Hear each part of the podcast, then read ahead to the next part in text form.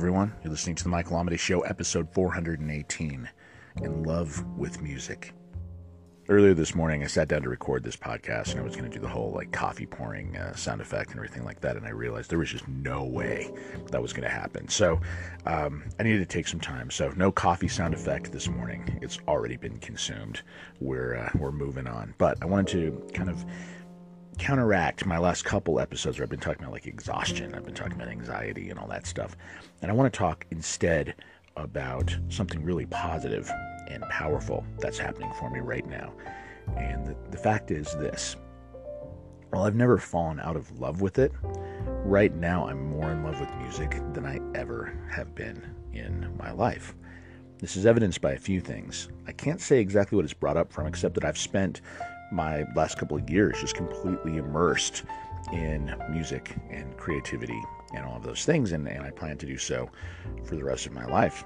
Um, but the the thing is, is, at this moment now, I'm finding so many opportunities to grow and to get better, and um, I don't know, it, it, it preoccupies my thoughts in a really positive way, and this is. Uh, this is a, a moment to be cherished. I'm really happy about this.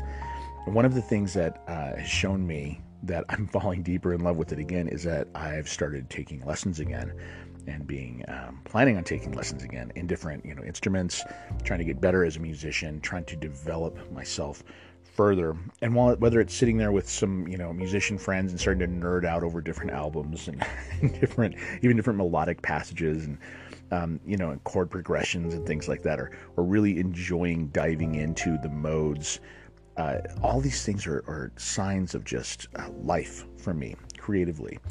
And the other side of this is while I'm going back and I'm, I'm working on pure instrumental uh, lessons and I'm developing and redeveloping my own um, modules and things for teaching voice and teaching music, and which is going to be just a really big launch forward as far as private lessons go in the upcoming months. and I'll also be announcing the places that'll be happening because there will be a YouTube channel and all that stuff going on as well. However, uh, the other side of this is while I'm working on the, the more traditional musical sides, I'm also finding myself writing a lot more, finding myself diving deep into modern audio production, including like pop audio production and things like that, getting good at that, building my skill, and getting to the point where I can write a song within a day or so uh, very quickly and uh, and kind of keep up what I feel I'm best at, which is songwriting. So all of these things coming together have uh, have really have me energized in their own way, and so it's it's love in itself. And I, I saw an awesome quote the other day that reminds me of how I feel right now, even though I've been exhausted. I need to remind myself that ultimately this is how I feel about my work. This quote was shared by John Foster, who I did the Warrior Gymnasia podcast with a while back. Um, and the quote is this it's from LP Jacks The master in the art of living makes little distinction between his work and his play, his labor and his leisure, his mind and his body, his education and his recreation, his love and his religion. He hardly knows which is which. He simply pursues his vision of excellence in whatever he does, leaving others to decide whether he's working or playing. To him, he is always doing both. And while I can't claim to be a master in the art of living, what I can say is that when I'm working, I'm also playing. I'm always doing both. My work and my play are the same. My labor, my labor and my leisure are the same. My mind and my body, my education, my recreation, my love and my religion. I don't know which is which. There's no place where they begin or where they end. This is ultimately where I want to be living my life. This is the sweet spot in where I want to be living my life.